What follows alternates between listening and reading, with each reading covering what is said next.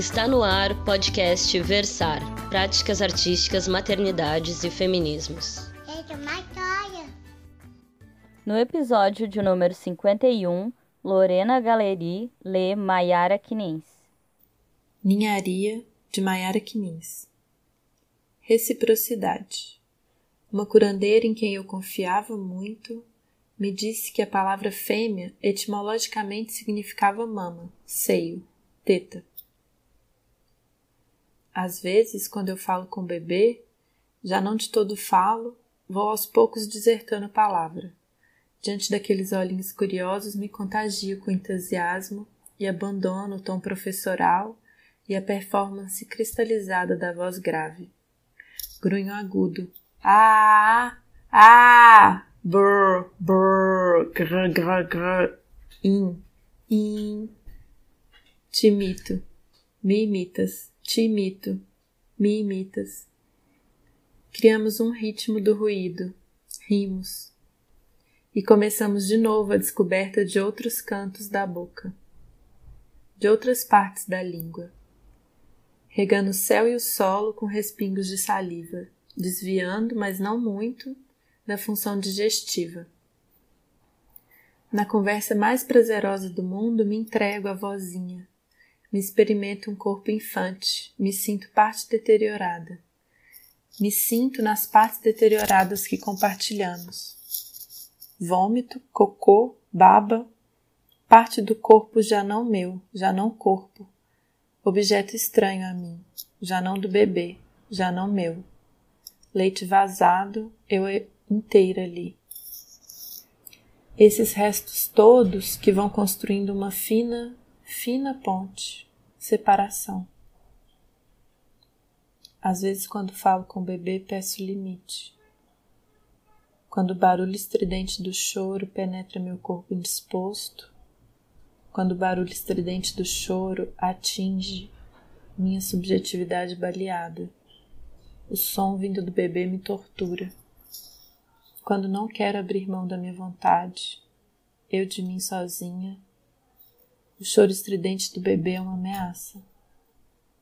Me tiro do sério. Berro, sinto raiva de não poder. Impossibilidade total. Choro junto, grito. Imploro silêncio na solidão mais dura que existe. Para estar neste mundo é preciso proteger minhas fronteiras já tão desguarnecidas. O choro do bebê é violento. Me viola me come, como quando rasgou a minha vagina e esfacelou meu mamilo. O corpo do bebê é violento porque arrebenta o eu que eu acreditava em excesso. Nascer mãe é deteriorar-se, uma deterioração consentida, arrasadora, uma deterioração dos limites do corpo. O menino está interessado no mundo agora ele tem uma curiosidade constante por tudo que rodeia. Me intriga essa curiosidade anárquica. O brinquedo mais caro, colorido e barulhento tem na curiosidade do menino o mesmo valor de um pedaço velho de papel rasgado ou uma migalha de pão no chão. Ele se dedica inteiro à descoberta da textura, do peso, eventualmente do gosto, e depois se desinteressa como se o objeto já fizesse parte dele, do mundo dele, e segue insistentemente nas possibilidades infinitas do ao redor. Ao ver o menino assim, tão experienciador da magia, me atingiu em cheio uma lembrança que eu até então carregava com culpa. Devia ter uns sete, oito anos. Troquei um anel de ouro que levava no dedo por um anel de plástico na escola. As trocas de objetos eram comuns na minha infância.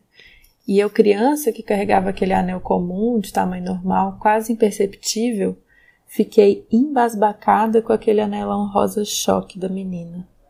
Quando cheguei em casa, minha mãe me repreendeu. Talvez tenha brigado comigo.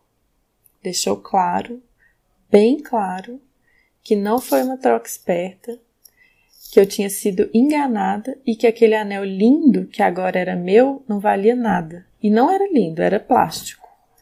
E deixou bem claro que o anel que eu dei para a menina, aquele sim, era valioso. Engraçado como a criança acredita sem pestanejar nos adultos. Eu, criança, fiquei com aquele gosto amargo da culpa e da impotência que as mães aprendem bem a transmitir às filhas. Eu vejo hoje o menino e acho bonito a anarquia dos objetos. De repente me dei conta que até hoje prefiro os anelões de plástico. Mayara Knins nasceu em Brusque, Santa Catarina. É mãe, escritora, mestre em literaturas pela UFSC e atualmente pesquisa o tema do leite e da amamentação na produção artística de mulheres latino-americanas em seu doutorado. Esse trecho lido é do seu livro Ninharia, lançado em 2020. Um livro objeto que reúne poesia, imagem fotográfica, imagens de arquivo, desenhos e um monte de outras belezas. E esta foi Lorena Galeri lendo Ninharia de Maiara Quinins. Eu sou Priscila Costa e até a próxima leitura. Eu sou Maria Flor, enfim.